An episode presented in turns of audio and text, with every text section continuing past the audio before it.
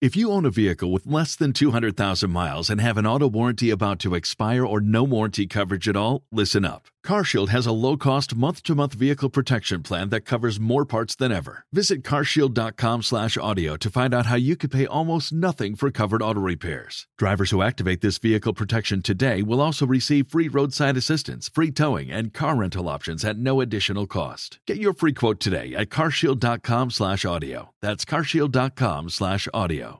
Hey, so just before we start the show, I just want to say this is a second episode we're doing on money, and there are probably going to be lots more on money as well. And the reason is because the issues we have around money are usually what stops us from turning our passions into actual businesses, from being able to ask for money for the talents that we have. In the next couple of weeks, we're going to have an episode with Kristen Bowen, where she talks about her business being making money off of people who need to heal and who are sick, and it was so hard for her. But once she understood that she had to charge and she had to create a business model around it so she can keep providing this valuable product to her clients, she was able to turn things around. So I hope you enjoy this next money episode. I am your host, Franciska, and you are listening to the Franciska Show Podcast on the Jewish Coffee House Network. Enjoy the show. Welcome to the show, and if you're new, welcome to this podcast. We're so excited to have Amber Dugger on. Amber Dugger is CEO of Profit for Keeps. She is a financial guru when it comes to women and money and the emotions around all that. So without any further ado, welcome to the show, Amber. Thank you so much for having me. I want to jump in and ask you all my deep burning questions for you. But I heard you refer to money as Voldemort, like the thing that's there, and you don't want to call the name because if you, God forbid, say it, then it's going to come and attack you and eat you. Let's start with that. Yeah. So actually what's interesting is it's not even money that's Voldemort. It's that the idea of looking into it, that budgeting or the spending plan aspect of it, thinking of it as this big, ugly thing that we don't really understand much about. And what's so interesting about money is that I think we put a lot of, it is 99% emotional and behavioral. So while from a money and energetic standpoint, because it is not technically a tangible thing, we can end up having all sorts of additional thoughts around that subject. And so it's such a beautiful yet complicated entity. And the relationship that we have with it is also, there's this extra pressure that we aren't even meant to really talk about it as a society, that it's this taboo subject. And it's our mission to completely eradicate that and to say, we don't need to feel anxious. We don't need to feel overwhelmed about this. This is something that the financial industry has honestly failed us in that way, and they want to keep us in the dark. And it is actually a very simple thing to understand. It's just there's a lot of added complexity from a lot of ego, from a lot of people really not wanting us to understand more about it because they do benefit from us not really understanding the subject. So I'm so honored to be here talking about it because those that are listening, I want to just thank you for being here and thank you for choosing to listen to this subject because you are expanding your knowledge, you're expanding your awareness, and that in itself is the first step to truly having financial self-care and broadening your knowledge for this. So I love it. Financial self-care, it's like music to my ears. So you have a background in the financial industry, which is male-dominated. And talk to me about what you just said. It's set up for us to fail. I was one of, I think, two other women in my graduating class I have a degree in business and finance. And so it absolutely is male dominated. And on top of that, I would say that it is embedded with a lot of complexity because They can make it complicated. Before 1920, or really before 1900, money was very simple. It was all physical. You know, if we had money, we saw it in front of us. If we didn't have money, we didn't see it in front of us. When we received it, it was very easy to organize and you know, put aside a bit for the tax man that was literally going to come to your doorstep and ask for the money. And now, 100 years later, we have reverted to everything being online, everything being on statements. And so it is no longer a tangible thing that anyone could understand, to now it translates almost into math or numbers, because now our brain has to remember login to get into the account. We have to remember kind of what's in the account. We have to try to keep track and organize all of these different things.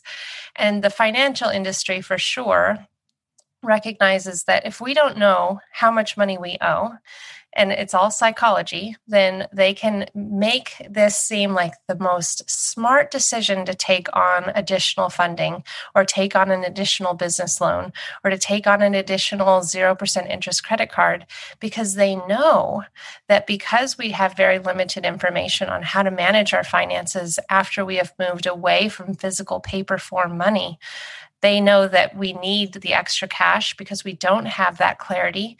And they also know that then they're going to be able to reap the benefit of us paying interest to them.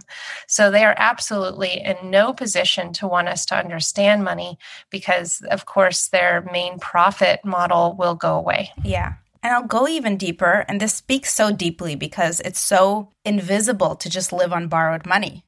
You're not the person who asks or borrows money every time from, you know, somebody in the community before the 1900s.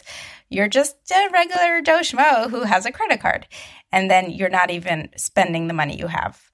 So I definitely get that. And for women, even more so. So many women I meet, they're like, oh, I don't deal with the money. Like men can very derogatorily say, oh, I don't do diapers, or I don't do kitchen or laundry. And here you have this, I don't do the money. And that's so unhealthy. Yeah. And I think it, you know, it really depends on the couple, the individual for sure. I think that there's definitely that situation happening. And I think also there's a lot of pressure on the individual to even know about it. So if if one person in the partnership doesn't actually understand, but they're expected to, and then the other person doesn't understand yet is the one concerned or worried about it. A lot of times partnerships are brought together where one person has a very different money relationship than the next. And so that can create this additional level of complexity. And that is the number one reason why couples divorce. And so, you know, getting this clarity and choosing to say, you know what, it's possible for me to understand this. And I truly do believe that every single person who decides that they want to become empowered with understanding this they absolutely can, and it is possible. And so if you don't think you're a numbers person, or you think, well, this is going to stifle my creativity, or this is not going to allow me to feel free, please ask yourself to just take a step back and say, just imagine if that isn't true. What if it's true that we can truly come in here and be empowered with this information, and then inspire our partner, inspire our family to really look into this further and see that it's actually a freedom mechanism. It allows us to really be clear on what our priorities are and allow us to be on the same page. And that's where everything starts to blossom and expand, is when you fully understand your family's priorities and then create a spending plan that allow all of those things to happen. And you can see the possibility of truly putting into place, okay, this is what we visualize, this is what we desire, and creating space for that to happen. It's really magical. I just love how you speak and you present yourself. You're so calm, and you're talking about concepts that normally arouse anxiety in people. So thank you for being the exemplary vessel to deliver this kind of information. Oh, well, thank you. We really do hope, and this is our hope, is that we are eradicating the financial anxiety and overwhelm. And that's the first step of that, of course, is being open to understanding this process. And so we totally understand. I mean, we have our own things that we tend to shy away from. And so I can totally understand from that perspective that you want to have a nice place to come and just say, okay, show me what to do. Tell me what to do. Where do I start? And so thank you. We really appreciate that. Yeah. And we'll go into more what you do exactly and how you help people navigate their money. But before then, there is this concept of abundance and budget, and you bring in both. They seem like complete opposites. Can you please bring sense to this? Sure. Well, I talk a lot about how in the beginning, we really look at money and we have a relationship with money that really signifies security. And it's similar to self-care. You want to make sure that your cup is full before you help others.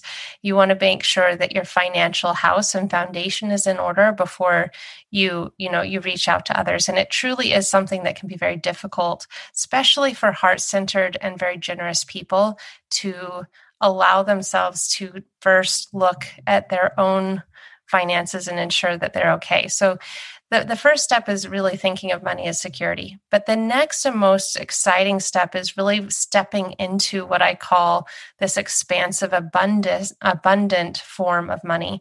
And that's where it truly is viewed as a renewable resource. I say a lot of times that time is more valuable than money. We don't have a renewable source of time. We don't know how much time we actually have. Yet with money, we absolutely do have the ability to recreate, regenerate, and expand in that. And so the thing that I really believe is that when we are very clear on what it is that really brings us joy, the things that we want to have in our life in both personal and business, and we make that clear that this is what we desire, we always have enough money. We always have enough money for the things that really matter to us. And so having your revenue goal really driven by your dreams, I believe, is the first step to truly running an abundant business, because it's allowing you to be very clear what you want, but also feeling a lot of confidence in the prices that you're charging and the model of the business that you're creating, because you recognize that it truly will allow you to do these things. And the first step is recognizing that it's possible. And so that's where money shifts from being a security thing to more of an abundant, expansive one. So this seems like a lot to process, and we'll zoom in a little and go deeper.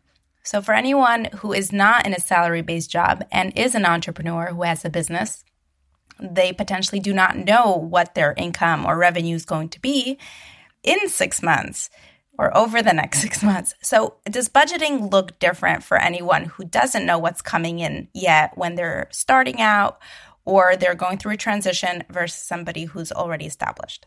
I would say that in some ways, the person that is still establishing themselves has more freedom than one that is established.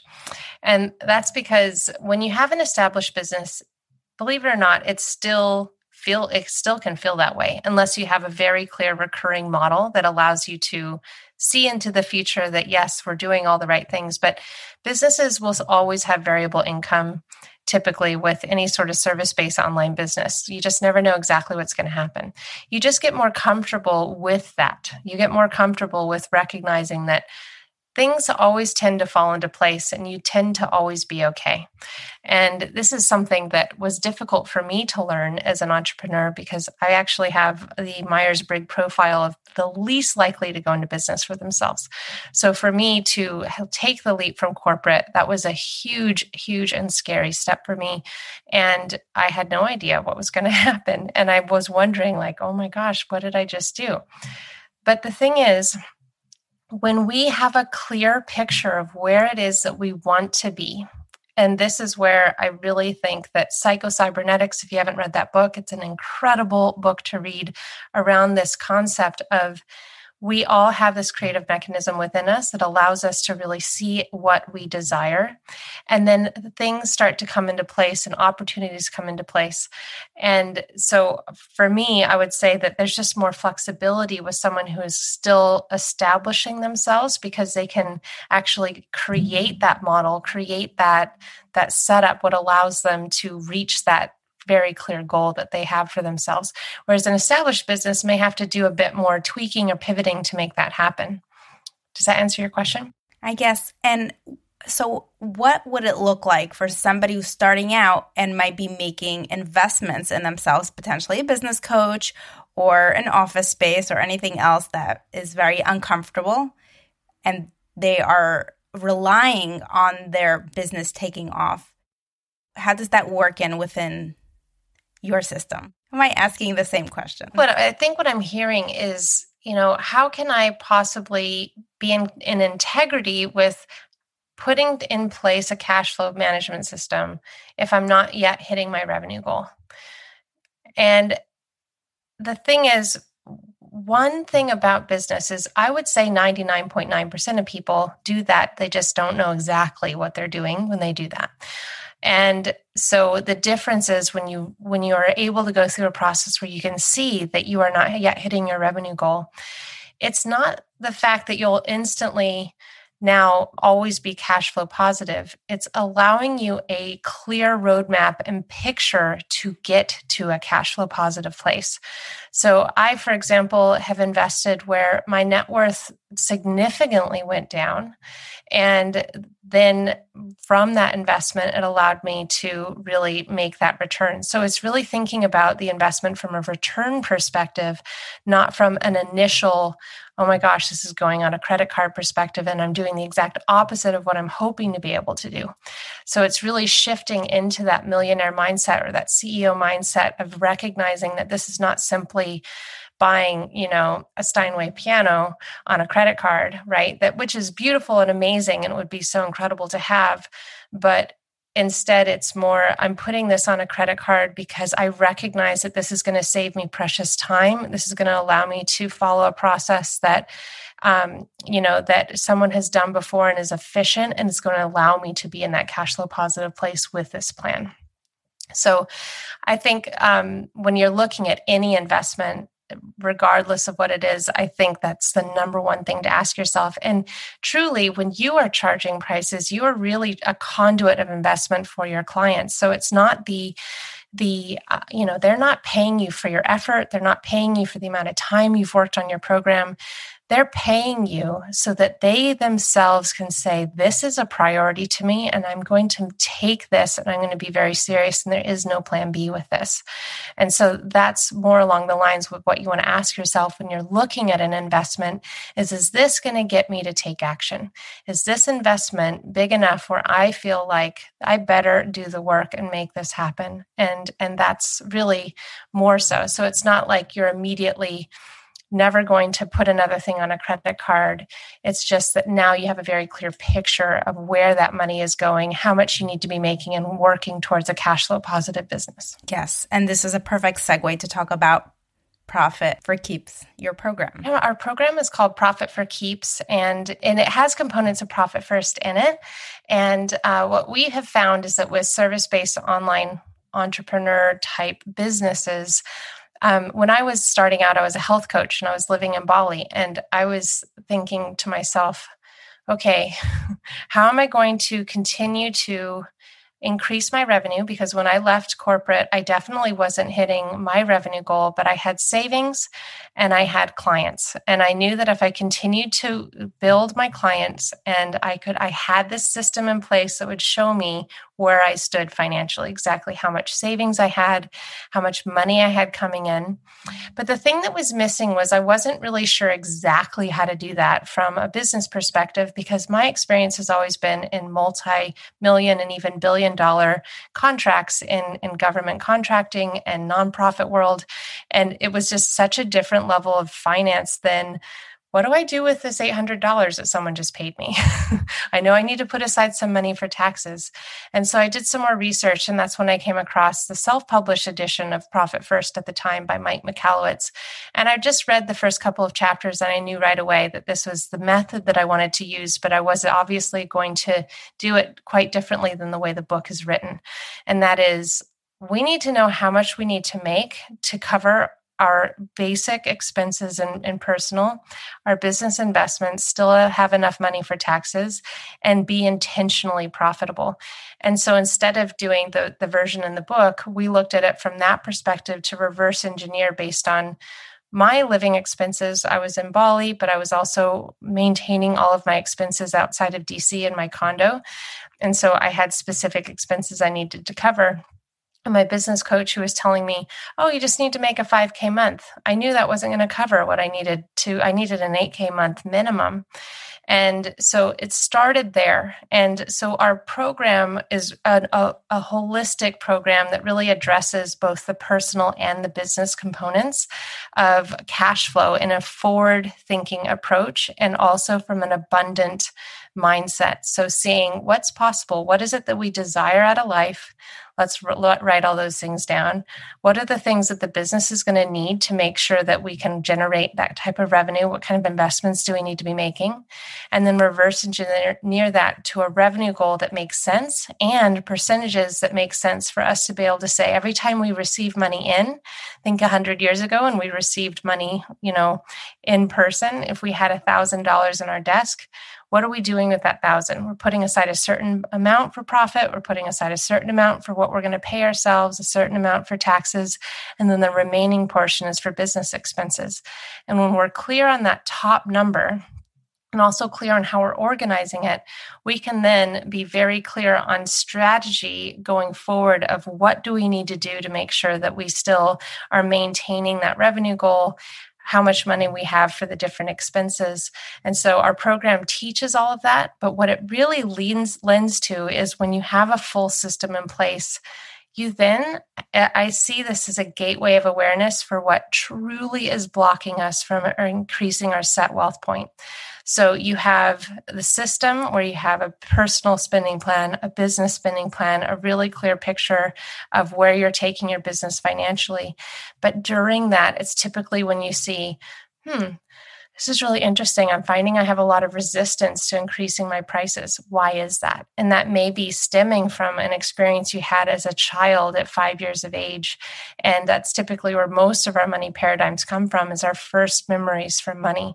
So it's a really beautiful, all-encompassing journey of first having very practical systems set up so that you can be very clear and no longer feel like you don't understand money. You can finally say, I am so empowered. I can totally do this. This is actually quite simple. This is not bookkeeping. This is not accounting. This is forward-looking, practical numbers. And then the second component is really starting to heal your relationship with money and working through some of the resistance that may present itself through that process. And what's the ideal financial situation of a person entering your program? Well, it's someone who is very determined that they want a viable online business, or they have a viable online business.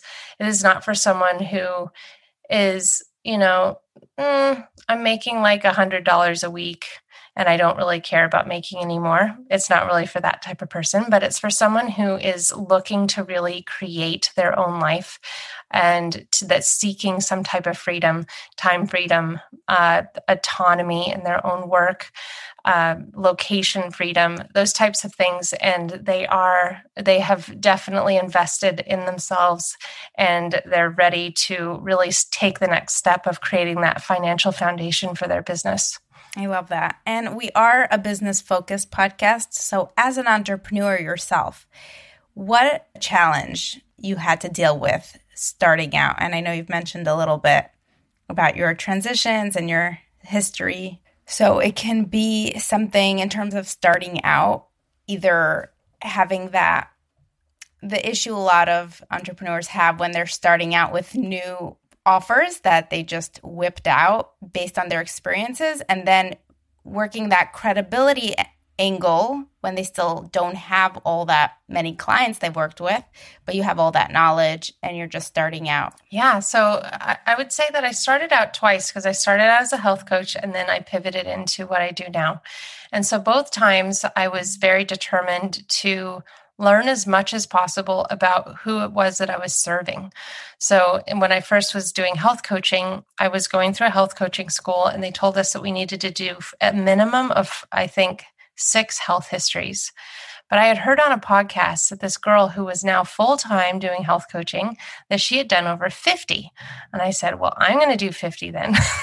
So we did 50 health histories. And while I did that, that allowed me to really start to understand more about how to do a sales call, how to do a discovery call. But it also was something that I wasn't expecting. I was able to learn a lot about a lot of the people that I was going through this program with, and their own struggles as well. And I think what I struggled with most was determining how to articulate what it is that I did, what it is that I do in a way that would make sense to the person and see themselves actually going through that same process. And I would say, if I look back, that's the single most important thing that you want to focus on when you're starting out is, what is the result or experience that you desire for your client? Are you really clear on what they are actually looking for? Because it may be different than the result that you know that they need. And are you able to really articulate and reverse engineer your program to describe to them what they can expect to do, and have them truly see it as simple enough and simply laid out where they can see themselves doing it?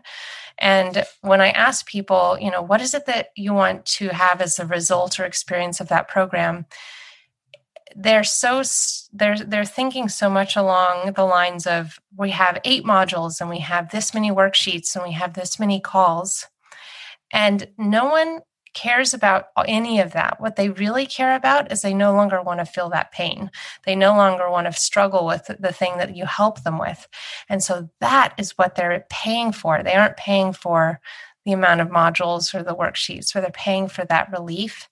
And the thing that I think I struggled with most was wrapping my brain around the fact that it's okay to charge for something that comes very easily to me, and that we all actually are meant to be doing that, because when we're at a point of flow and we are really good at it, is that what we do. Of course, we're not going to value the solution because it naturally comes to us.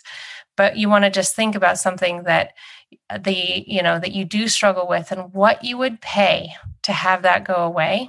And then think about your client and put yourself in those shoes, and allow yourself to truly be that conduit and investment for your clients, and allow them to step into that commitment and that making that a priority.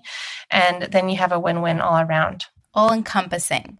So I'll position this question in a different angle. If you had to start your business again in 2021 with the same experience you have now, what would you do differently? That's a hard question, because I believe that everything happens for us. So I think I would not be so incredibly hard on myself. I've struggled with that my whole life. I've been very hard on myself internally. And I think in the beginning, I was really dead set on just, I think, beating myself up a lot about, oh, I should have known that, or, oh, I should have done this. And I was really stuck on doing things the right way the first time, when in reality, the only way that you truly get clarity is through action. And so shifting into the everything is a fun experiment, if I could do it over, that's the mindset I would have, is that this is just a fun experiment and we're going to learn from this. There are no failures. There's just lessons. And that's probably what I would do differently. I identify with that. This new segment, this new season on this podcast is a whole new thing for me. And my questions do not roll off the tongue the way they used to when I interviewed artists and musicians. So I'm just embracing this new space and talking to entrepreneurs, because it's this new space for me.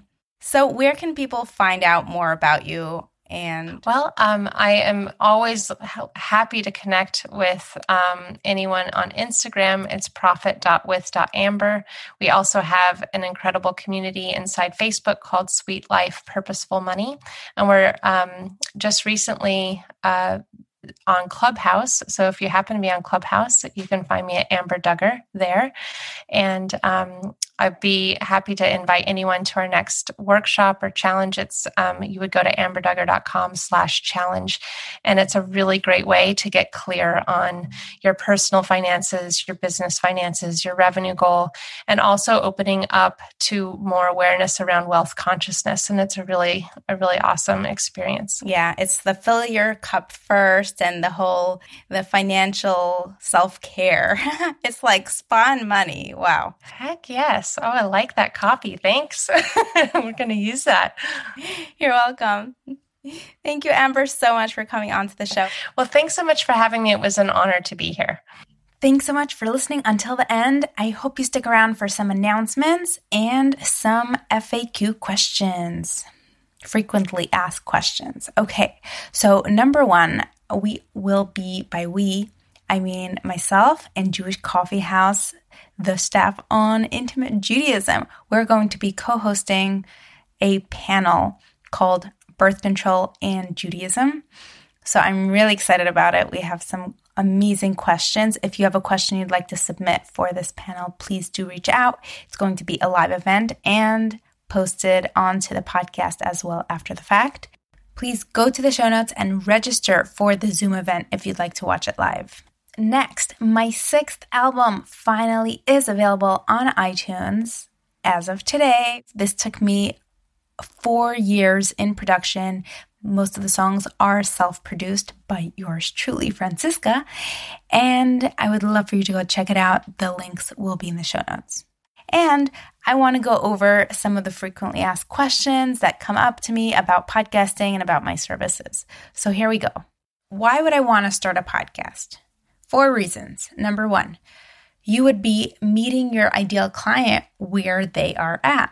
Number 2, podcasting is the perfect platform for which to educate and spread your message. 3, it's a great platform for people who don't connect through social media.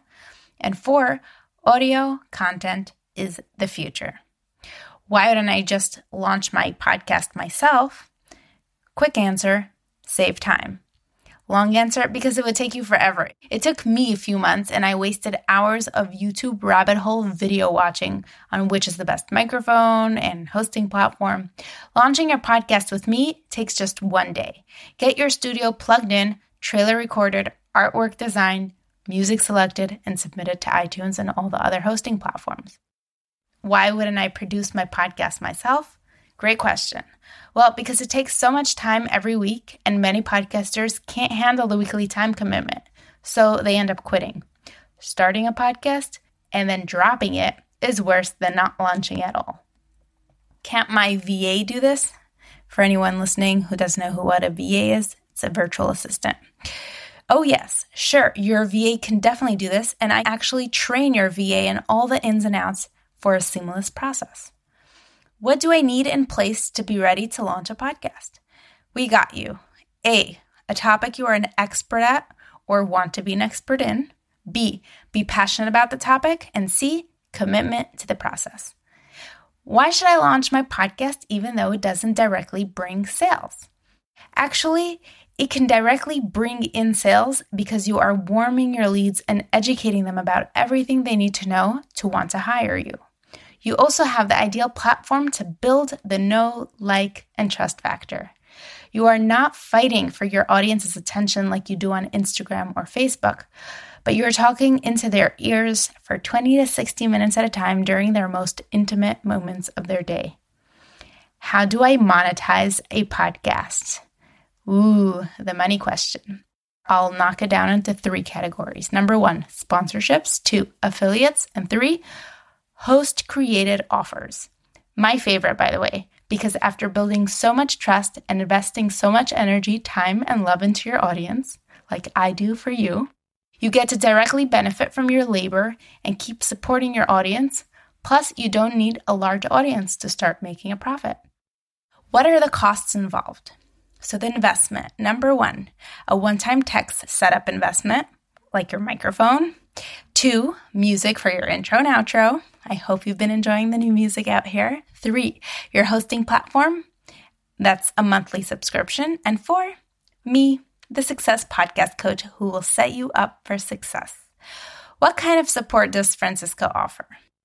You have options. Number one is Launch VIP Day. If you follow me on Facebook and Instagram, you probably see me talking about the VIP Day a lot. It basically includes a customized shopping list for your studio setup, elimination of decision fatigue, and a seamless launch process just in one day. The second way, production services.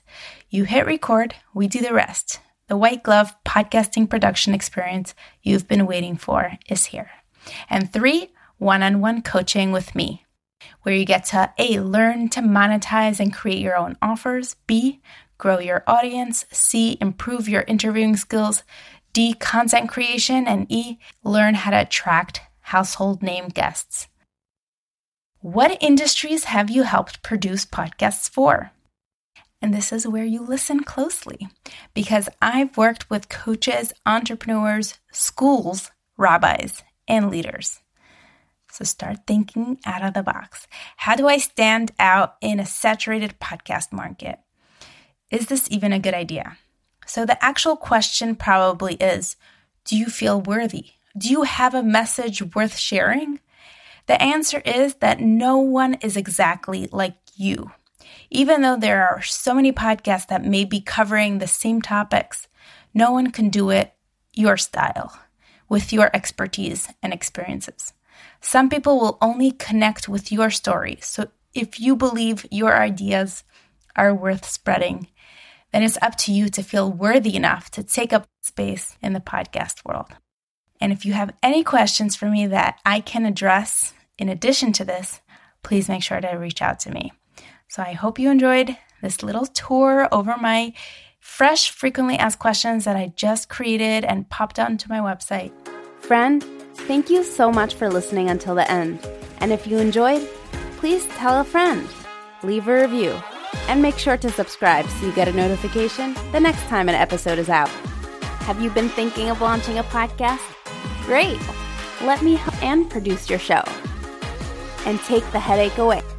Just click on the link in the show notes and make sure to tune in next time. See ya! Mother's Day is almost here, and you can get her the most beautiful time-tested gift around, a watch she can wear every day from Movement. Whether your mom is into classic dress watches, rare and refined ceramics, or tried-and-true bestsellers, Movement has something she'll love. And right now, everything at Movement is up to 50% off site-wide during their Mother's Day sale. A watch is a gift that celebrates all the time you spent with mom, and a Movement watch is even more than that. Movement uses industry-leading materials for their fresh modern watch designs, from technically complex ceramics to vintage-inspired style, all for an incredible value your wrist and wallet will both love. And with one-size-fits-all convenience and fast free shipping and returns, it's a stress-free shopping experience. Save big on the best Mother's Day gift ever with Movement. Get up to 50% off site-wide during their Mother's Day sale at MVMT.com. Again, that's up to 50% off at MVMT.com.